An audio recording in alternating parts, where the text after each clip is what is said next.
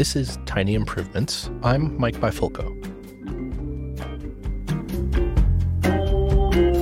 Learning is an infinite game. You can't win or lose, you can only keep playing. As a founder and a builder, you will regularly find yourself needing to quickly and efficiently learn new skills. I graduated from UConn in 2009 with dual engineering degrees, one in computer science and one in mechanical engineering. The first field of study was a no brainer. Since my first days of high school, I loved writing code and building software. Studying mechanical engineering was more of a misguided whimsy. My dad had a long career as a mechanical engineer, and thanks to him, I developed a love for classic American cars. I studied mechanical engineering thinking I might want to get a job in the automotive industry. Fast forward 14 years, my God, and I've never worked a day as a mechanical engineer until last week. At Craftwork, we recently signed on to do a project that has us painting the same type of door many, many times. The doors are made of metal, and we'll be painting them with a spray gun. However, we can't get paint on the latch mechanism, so we need to mask it off. We could do this by hand, but it would take a very long time.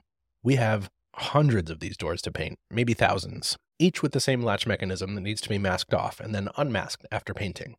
Enter 3D printing. It's the perfect tool for this job.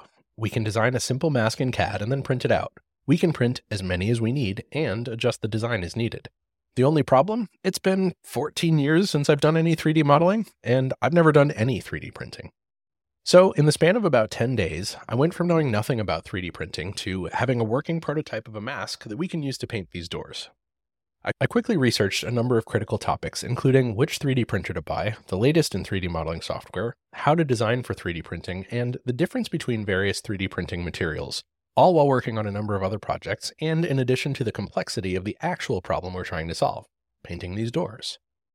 That's not to say that I'm a particularly gifted engineer or a brilliant 3D printist. Instead, I think the important nugget here is something that I've learned over the years. Learning is a skill, and as a founder, you need to be good at it. Here are some tips that I've picked up over the years that have helped me learn new skills quickly and efficiently. Number one, learn from the best resources you have access to. You don't need to reinvent the wheel. There are people out there who have already done what you're trying to do, and they've probably written about it. When I was learning about 3D printing, I found a number of great resources that helped me get up to speed quickly. From previous passing interests in 3D printing, I knew of a few YouTube channels that ended up being super helpful. Thanks to my schooling, I also have a cadre of actual mechanical engineers who I can rely on for advice. Shout out to Sean, James, Andy, and Mike. Y'all are the true MVPs here. I also consulted my dad, who spent 40 plus years doing CAD and mechanical engineering. I read tech reviews, and I read the documentation for the 3D printer I ended up buying. My point is this you don't need to go it alone. Find the best resources you have access to and learn from them. Number two, learn by doing and act quickly. I'm a big believer in learning by doing. I've found that I learn best when I'm working on a project that I care about, and I'm learning skills that I need to complete that project. While researching for my project, there were many opportunities along the way to take what I was learning and use it to make progress on my project. I could have spent more time researching, but time spent researching is time spent not building. Number three, learn from your mistakes. You're going to make a lot of mistakes, and every one you learn from makes your understanding of the world around you that much more accurate. I iterated on the design for a painting mask five times before I got it right. In 3D printing, that means I'd spend some time modeling the mask, then wait a few hours for it to print out. I'd then test it and see what worked and what didn't. Then I'd go back to the drawing board and make changes to the design, and repeat the whole process from the beginning.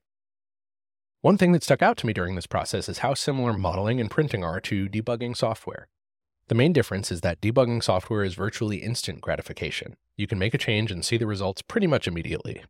With 3D printing, I'd have to wait literally hours to see the results of my changes. It requires more patience and a deliberate approach to getting things right. In the end, it's looking like this project is going to be a success. These 3D printed masks will do the trick for this project, and the skills and techniques I've learned will be useful for future projects, whether directly or indirectly.